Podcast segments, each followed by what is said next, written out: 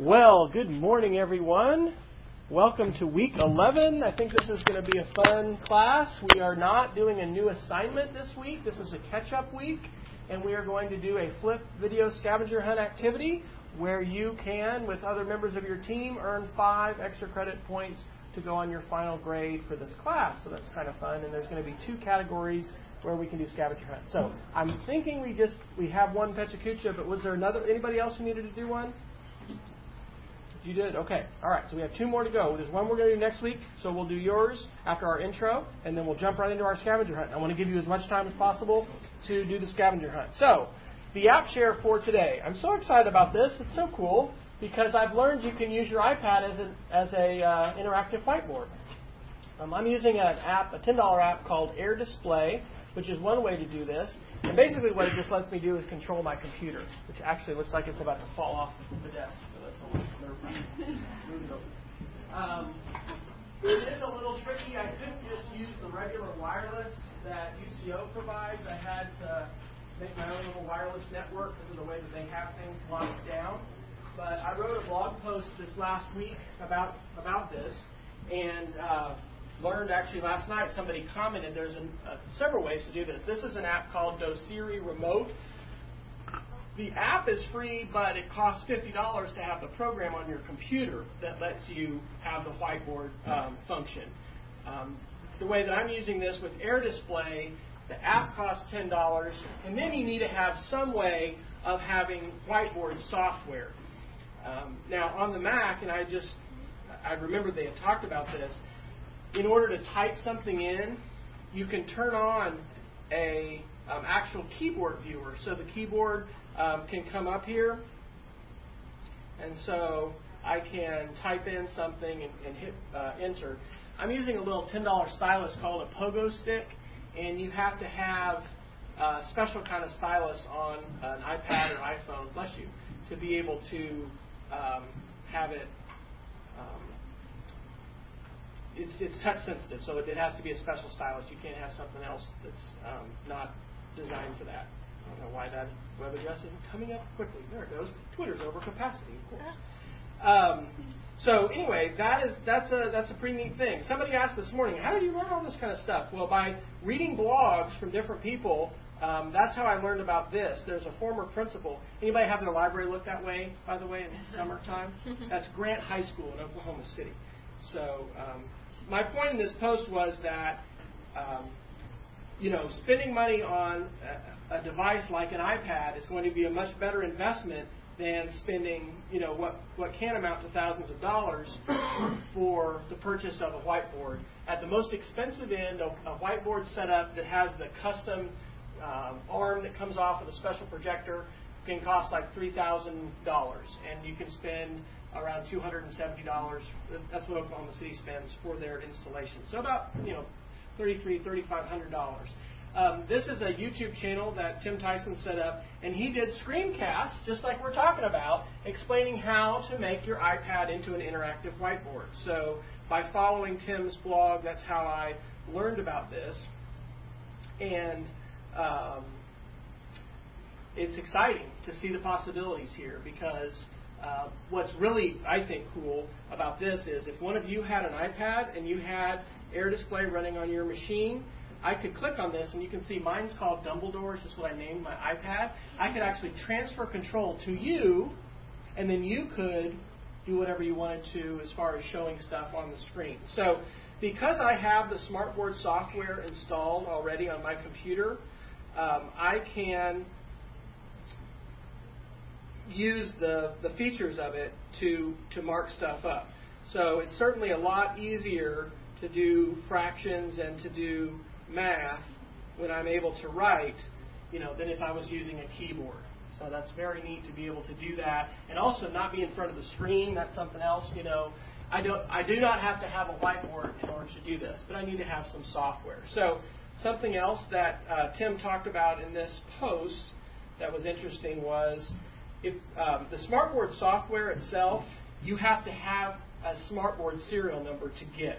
They only let people who own smartboards get them. So there's some other ways to have the, the interactive smartboard um, sort of software experience. And there's an application called Ink2Go. This one's $20, which is pretty expensive as um, applications go for an iPad. But again, when you compare it to the thousand dollars for a smartboard, you know, um, it's that's not that much. So I already have the uh, the smartboard software uh, on my computer. So that means I could I can do things like turn on the pen and you know I can circle things, write things, mark things up, and you know be able to do that. But that's that's with the smartboard software. Any comments or questions about that?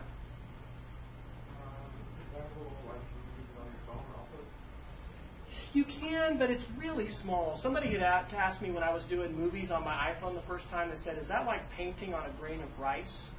like, well, maybe a little bit. So I did try hooking my phone up to it, but it was just so small. Um, because what I'm really doing is remoting in. I have remote control of my computer through this, and there's different software programs that'll do that. And you can on the phone. You can also zoom in, but it's just a little more challenging to do. The, I think the tablet is definitely a lot better interface for doing that.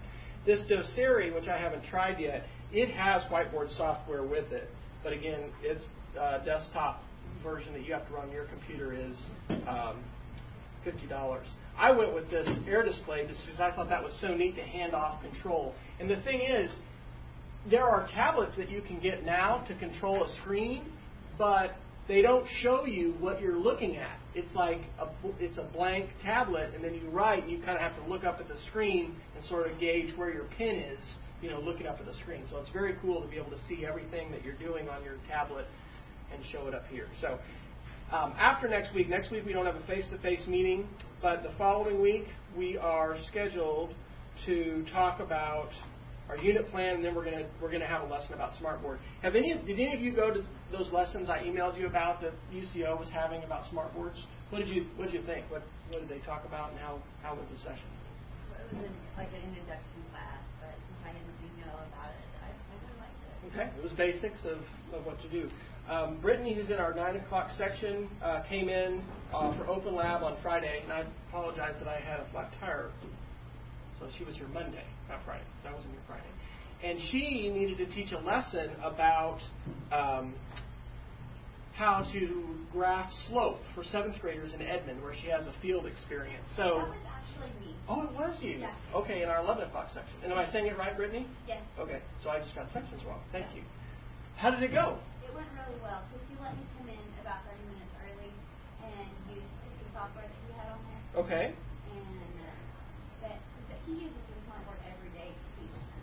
Did you So- did you end up doing that the manipulative thing that we found? No, because I asked him and he thought that that was too complex because they hadn't even been introduced to the slope intercept form yet.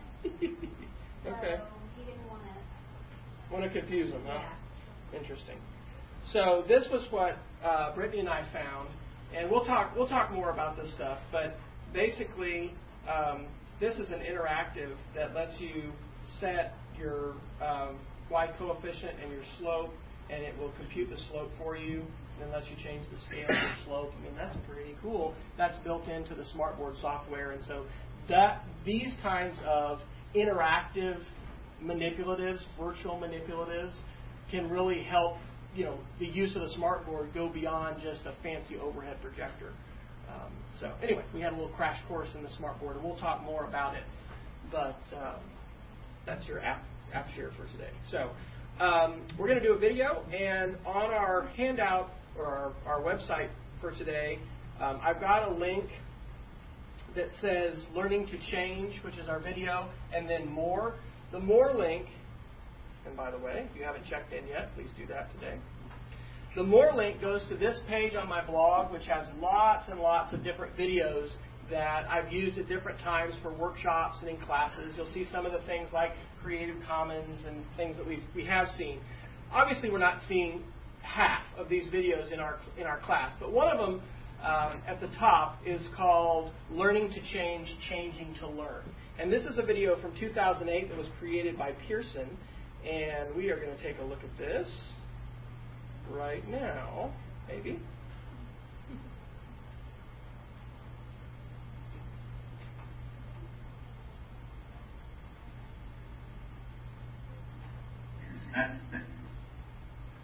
go back to the beginning. Okay.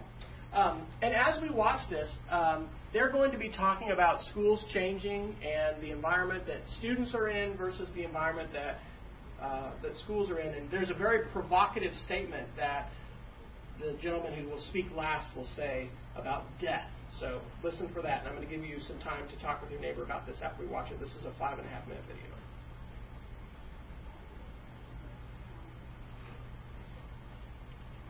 The U.S. Department of Commerce ranked 55 industry sectors by their level of IT intensiveness. Education was ranked number 55, the lowest, below coal mining. For the last hundred years, we've used the industrial method. Schools are like factories. It's an administrative process. It's about control and order. The kids are having a much more stimulating and rich environment outside of schools than they are in school. Kids are very rich content developers today through their social networking sites. They're big communicators through email, instant messaging, and text messaging, and yet all of those things are banned from their schools. Every turned off potentially turned a child. We have to accept as educators that technology is not really a choice. It has created a world. It does not here to help you teach traditional subjects. It has invented has emerged a completely new environment. It's about relationship, it's about community, it's about connectivity, it's about access. Children are living now in a, in a, in a different space. They're living in what, I call uh, nearly now. And nearly now is that space that they're texting, that space that they update their Facebook entries in, the space that they um, Twitter in, you know, the space that, that is not quite synchronous. Now, it's a really interesting space because it's not adversarial, it's not pressure. It's a space where people can, it's all the artworks, they can reflect and retract and research and, and repeat. You know, it's a very, it's a very gentle, I tell you what, it's a great world for learning. If I could bring my own classroom today, I, I'm not sure it would be a bricks and mortar classroom. So the student is at the center, and school is just one of the ways and places that they learn. But they also learn through community, at home, in museums, in libraries, and of course online. It's about providing the best quality teachers no matter where a student lives and making those bridges. It's wandering around the city with their cell phones and collecting data that kids will be doing outside of school. School might be the place where you come together to do joint projects, uh, where you social network, where you do some of the other kinds of enrichment things. We've got a classroom system when we could have a community system. It's about opening the door to NASA resources to the labs that are being developed online at MIT and connecting these students to the kinds of opportunities that will fundamentally shift their academic experience and make them better prepared not only for college but for life. You start with the teacher. If I want my students to make, to make a global connection, then I'm going to give the tools to my teachers first and provide them with opportunities to connect with other teachers around the world or other teachers around the country. The task here is to give teachers a place where they can swap authentic ingredients and their evidence that those ingredients are safe and tested. Do you know that doesn't exist anywhere in the world? I've just been part of a, a big project that I think is going to change that and change that radically. We have to develop a narrative that sustains 21st century learning. If we simply apply standards, if we simply have a, a steady regime of standardized testing, that will make things better. When in fact, it is economically actually a foolish idea because the jobs that these kids in school will be having do not call for this kind of right answer vending machine approach. That blue child uh, that can face away, it enables local creativity and innovations. They will be doing work that calls on their artistic abilities, it calls on their abilities of synthesis, it calls on their abilities of understanding context, it calls on their abilities of working in teams, calls on their abilities in some sense to be multidisciplinary, multilingual, multicultural. So the coin of the realm is not memorizing the facts that they're going to need to know for the rest of their lives. The coin of the realm will be do you know how to find information? Do you know how to validate it? Do you know how to synthesize it? Do you know how to leverage it? Do you know how to communicate it? Do you know how to collaborate with it? Do you know how to problem solve with it? That's the new 21st century set of literacies. And it looks a lot different than the model that most of us were raised in. Now we're looking at a whole different range of schools. We're looking at schools that are producing genius, collaborative, gregarious, uh, brave children uh, who care about stuff like their culture. And the build schools that do that is a whole another challenge. And around the world, you know, people are testing out the ingredients of what makes that work. And those ingredients are being assembled into some just stunning recipes in different places. It's a very exciting type of learning. Death of education, but it's the dawn of learning.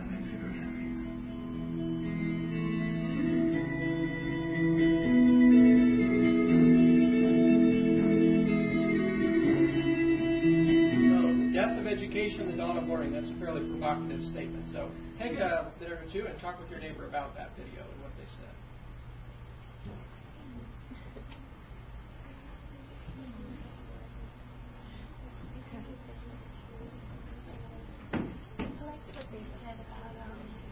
giving teachers the tools to go out there. I think what we need is some kind of social media site that sharing ideas for educators.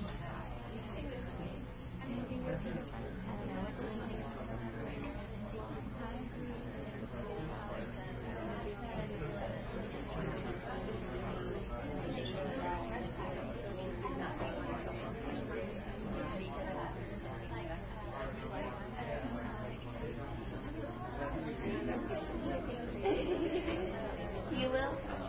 Yeah. It's, was supposed to teaching in the high schoolers. They got in trouble pulling out their phones because they were always texting them.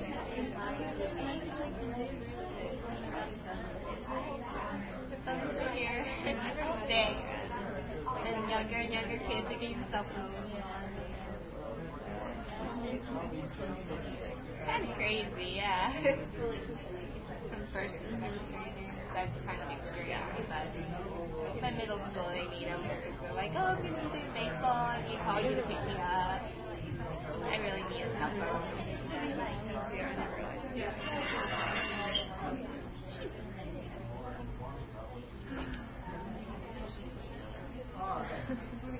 Comments, thoughts? It can be yours or your neighbor's. Talked about how there tends to be, we tend to be afraid of technology, and when you hear about social networking, you're hearing more about like bullying and how you can use it in a negative way, and people aren't stopping to think about how positive experiences can be can occur. Right. Tons of fear. Tons of of um,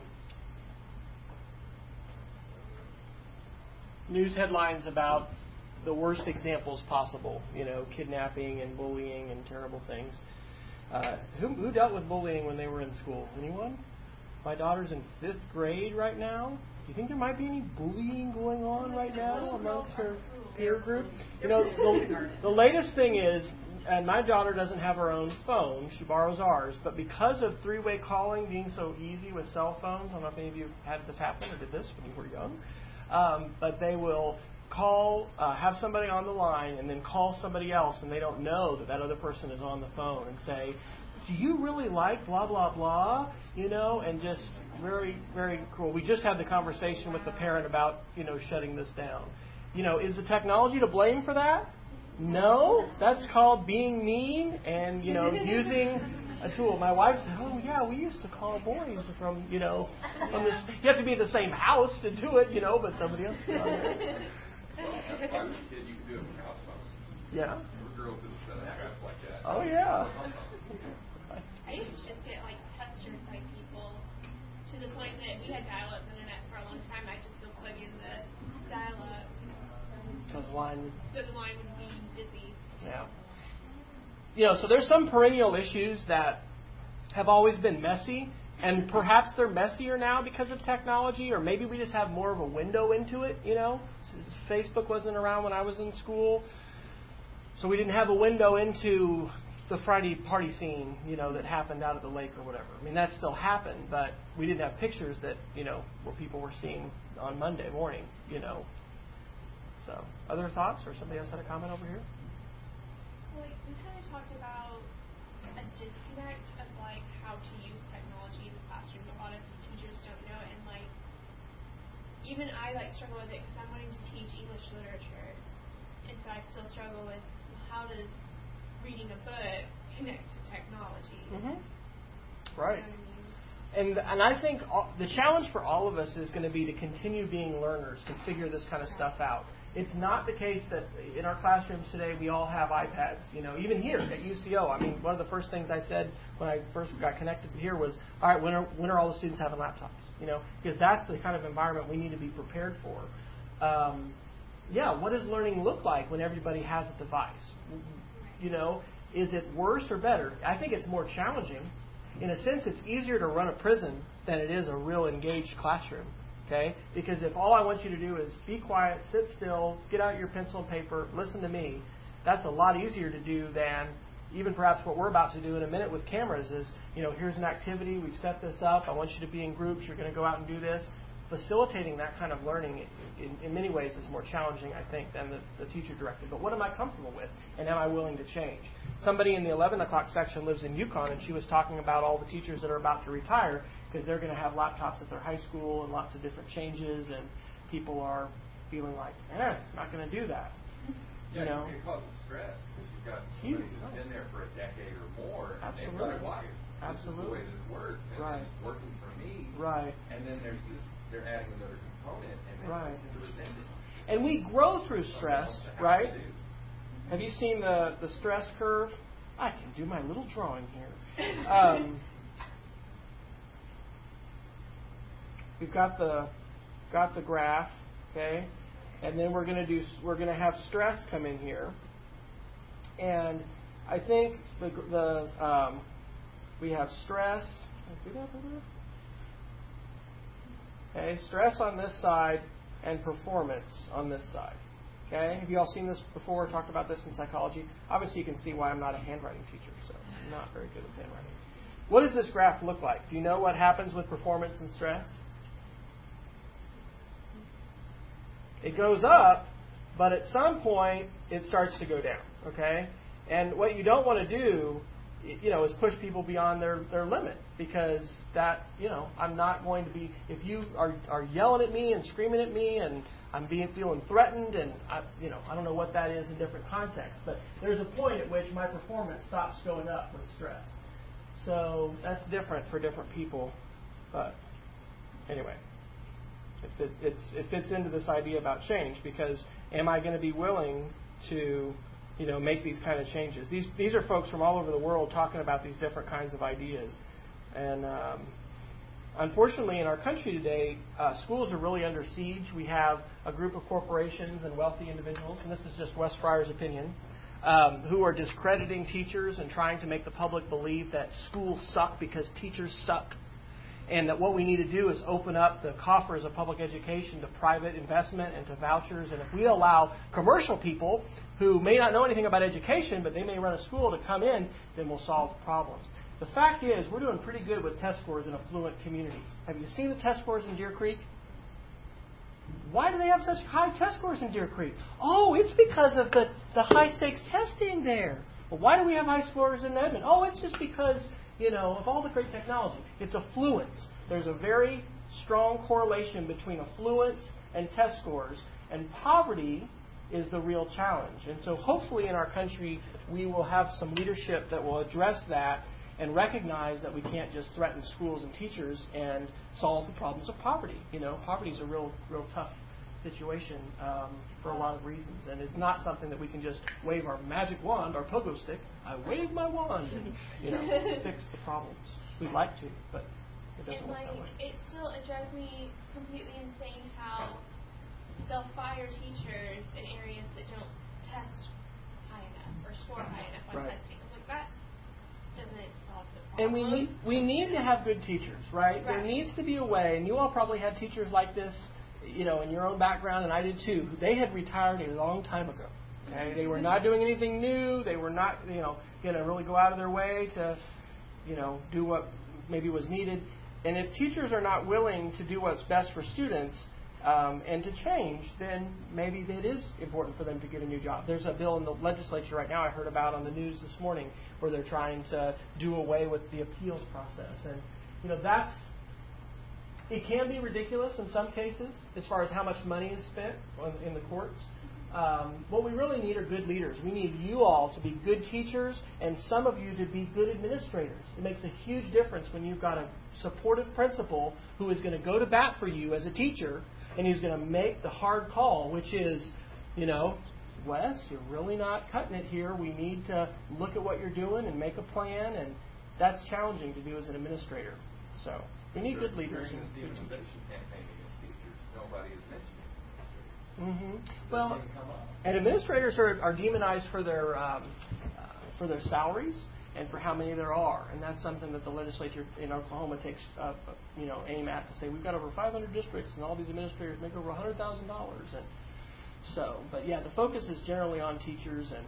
So I don't know where all that's going to go politically, um, but I do know that these changes, just like this video talks about, are happening, and we're we're living in an exciting day um, for a lot of different reasons. And so while I'm sure we can all think about limitations of our classes at UCO and our preparation and whatever, um, it, there's a lot of exciting things to think about, and a lot of people who are working towards some good reforms towards education, and not you know not just um, the high stakes testing, connect teachers you know salaries to test scores.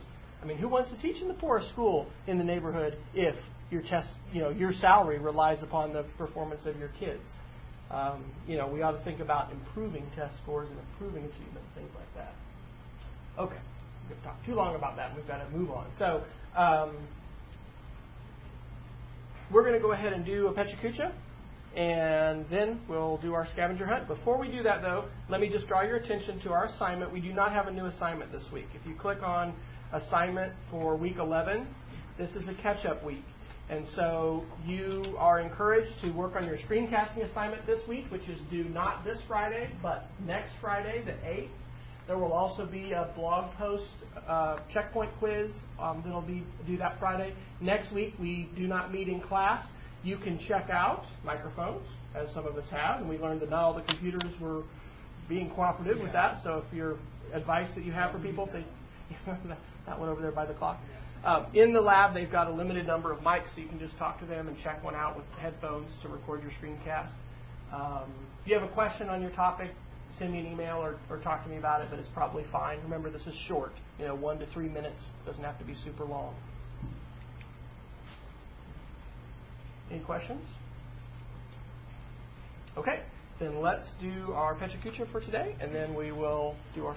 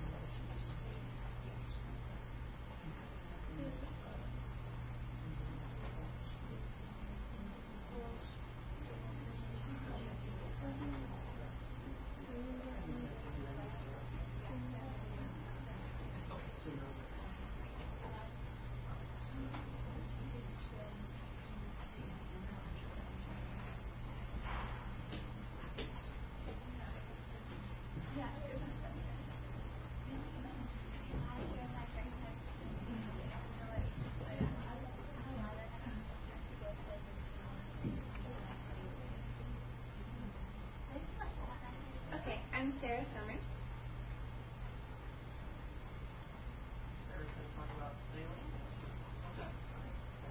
Yes. Okay, Okay, so sailing has, is something that's been a part of my life for a really long time. I sailed ever since I was a little kid. Um, it's been about 13 years, I think, since I've been sailing. So I'm just going to talk to you today a little bit about sailing in my life and some things about sailing in general that you may not have known. Um, first of all, the first type of boat that I learned to sail to sail on is called a Pico. This is a picture of a Pico. Um, you can tell it's made of plastic, so it's indestructible. It's a great boat to um, learn how to sail on, and it doesn't require a lot of upkeep. It's fairly inexpensive to, compared to most sailboats, so it's a pretty practical first boat. Um, something really important in sailing is being dressed for the right type of weather. In warmer climates, you always need a life jacket. You need gloves to protect your hands from ropes, and um, boots for your feet because there's lots of obstacles in the bottom of the boat that you can stub your toe on. So, but however, in colder climates, you need uh, the same thing you would need in a warmer climate, except you need a little more. You always need a life jacket, gloves, boots. But you can see they're wearing um, a spray top and pants. It's all water resistant, but you can always wear a wetsuit in colder climates. So you never go wrong with a wetsuit, but you want to make sure you're dressed um, in the right type of gear because you don't want to fall into the cold water and not be dressed appropriately. Growing up, I did a lot of sailing with my family. This is a picture of J22s. This is the type of boat my parents own. Um, it's a little bit bigger than the other boats you've seen, but it's still not really big in comparison to how big sailboats can get.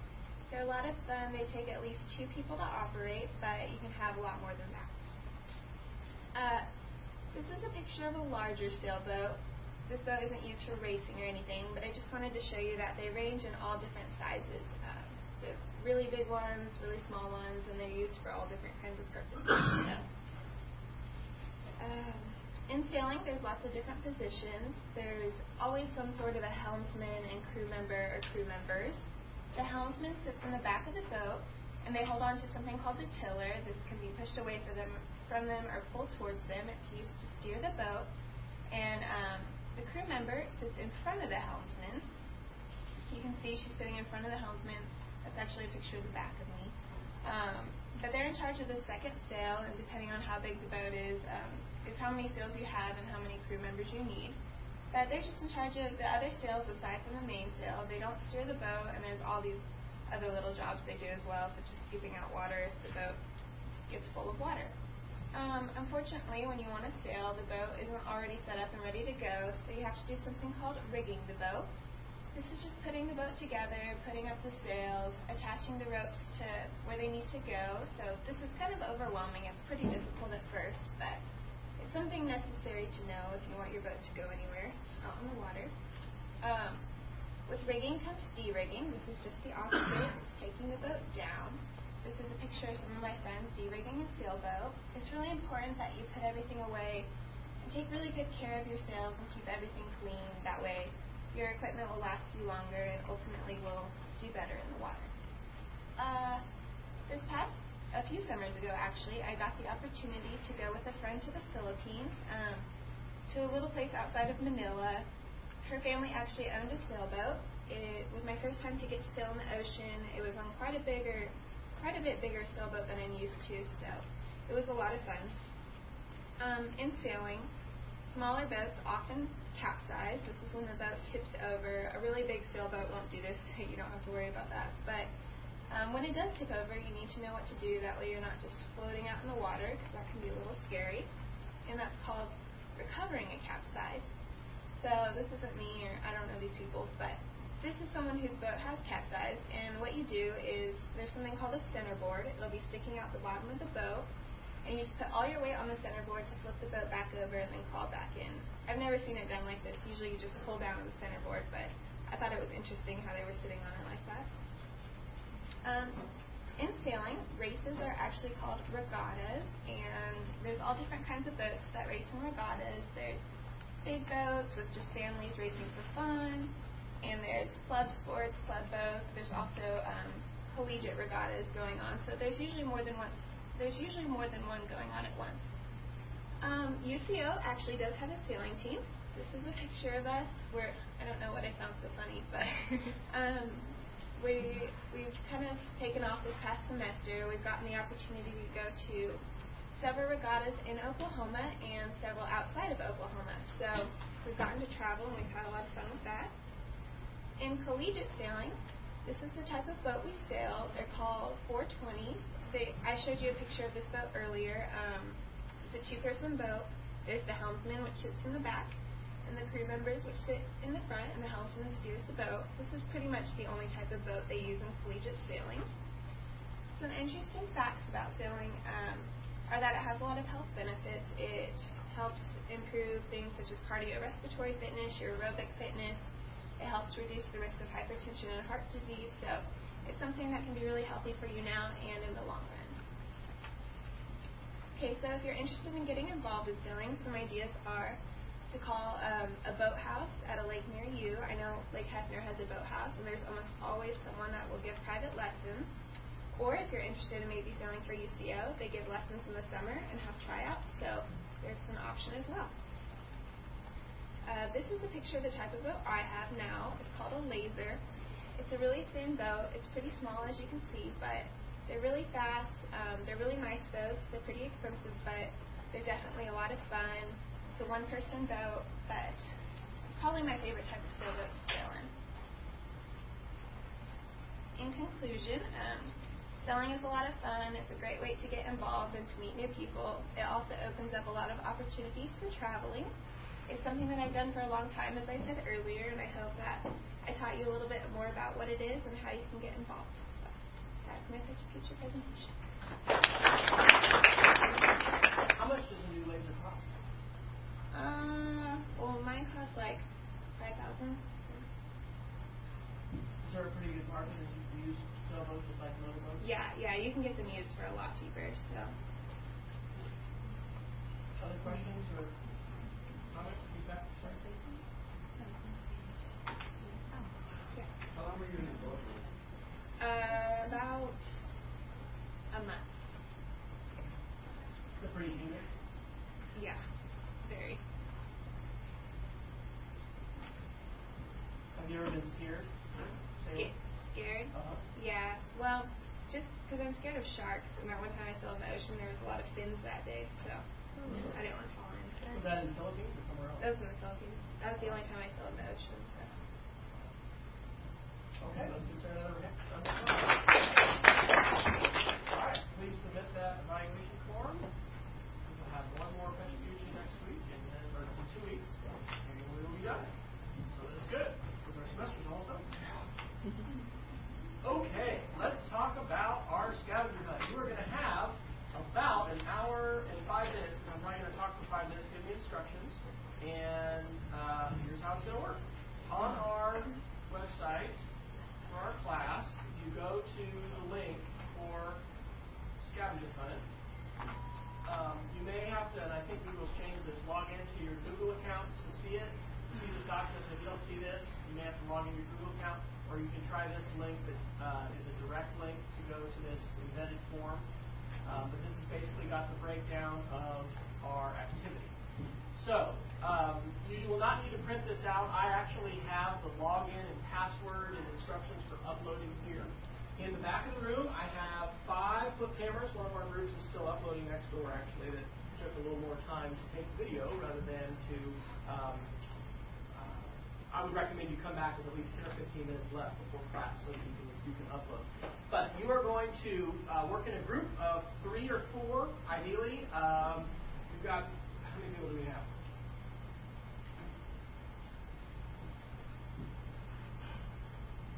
Okay, we've got 22. So we should have enough, uh, we should need any, any groups of five. Um, the stakes are your group, uh, there's going to be two categories, and there'll be a winner in each category, and everybody in your winning team will uh, get five extra credit points add tacked on to your final uh, percentage score for the class. So that's pretty. Um, you need to take your video during class today. Um, however, you can fulfill the requirements for the application up through midnight on Friday. So your goal is to shoot at least three short videos. I would recommend maybe taking more so you have a couple in case some don't go so well, but uh, upload at least three of them and then share them. So you are going to take video in a category um, with your teammates, and after you shoot your video, you're going to upload following the instructions that are here on your sheet. This is actually at the bottom, video upload instructions. We're using a website called PixelPipe, and I've already created an account that you'll log in with, and you'll click on Quick Post, and then you're going to browse for each file separately, just like you would attach it to an email, you would just attach these files. And this is connected to a YouTube account that I've created. So just follow the instructions on the sheet and put in your title, um, body, and your tags. The videos, once they transcode, are going to show up on this site, uh, which is called Edu Sandbox. Um, it's kind of nice to use PixelPipe because then I didn't have to give out the login credentials for my account. Um, so uh, I can go in here and edit and change things. Really, really important. And it's in red on your instructions. When you're interviewing people, before you start, ask if you can have their permission to share the video online on YouTube. Explain you're doing a class project. You may interview members of your own team. You may interview me, but each person can only be in one interview. So you can't have one person in your group do, you know, 10 different videos. They can only be in one video. Okay? Let's talk a little bit about the categories. There's two categories. One is thematic, and the other one is called a scavenger hunt. You choose as a group what questions you're going to use. So in the stress category, you don't have to ask all three questions. If you just want to ask this question, which is kind of fun, what is the worst example of coping with stress you've seen or heard about at college? Okay, you can just ask that same question to three different people and you know be done. I recommend you do more than three videos, but it's up to you. So there's a stress category, Middle East politics, healthy eating, UCO pride. These are just suggestions. Um, and then the second category is called the race, and so there are about 15 different things. And I would recommend if you want to do this one, uh, go ahead and copy these questions, and you can do this for the other one too, and just paste these into a Word document and then you can uh, print, you know, just these questions. You don't have to print the whole document, but you can just copy those questions and then paste that into a new Word document so that you can have those questions. Um, and just get as many uh, done as you can. And again, we'll have one prize in each category. So you might check with the other groups. If only one group does the eclectic race, guess what? They're going to win. Um, so you might just kind of check and see um, on the on the categories as far as what people are going to do. Okay. Um, I would recommend not using email. There is a way that you can do email with this, but let's just skip that. The PixelPipe is the easier way to do. This is going to record in high definition. Uh, work with people in your group to figure out how to use your camera, but basically the flips work by just turning the power on. There's a big red button that records, and when you're ready to um, publish, there's a button that flips out the USB, and you plug it into your computer um, to uh, get it off your, off your uh, camera. We're, we're going to Each one separate. No editing. We're not combining videos. We're not editing. This is all just quick record, publish, and share. So after you get your videos published, the other instruction is you are going. There's actually two other steps. You're going to have one member of your group have a blog post. That blog post is going to have a title, a short paragraph, and then your videos that you embed. When you need to get your embedded videos, there may be a way to get it here, but the best way I've found is you click here on the link, and when you're on this particular page, you click embed and you get the code here and copy. Um, after that, the final step is you are going to go to our form, and I've got this link at the bottom as well as the top. Um, we've got a Google activity form, and you're going to fill this out. This is just like what we do with WebCT when we submit a link. So you're going to be filling out this form for your team. Only one person needs to post the blog. Only one person needs to fill out the form, and this needs to be submitted by midnight on Friday. When we come back face to face in two weeks, we will have our winners, and we will take a look at some of the videos that you all created. Okay? You need to have three or four people in your group. Please don't leave anyone out. If you're not in a group, um, come back here to the back and we'll find a group for you. And one last thing, when you check out $150, $200 equipment to your students, you will want to do something similar to what I'll do today, and that is I'm going to ask for something of value from you, like a driver's license or your car keys or you know something that, that you don't want to just leave and give away. Um, I'll have you write down your name and leave that with me in the back, and then I will hand you your camera, which you are responsible for, and to check back in end of the class. Okay? Anybody have a question? All right, go. You can send one person back to get a camera. Uh, come on back here.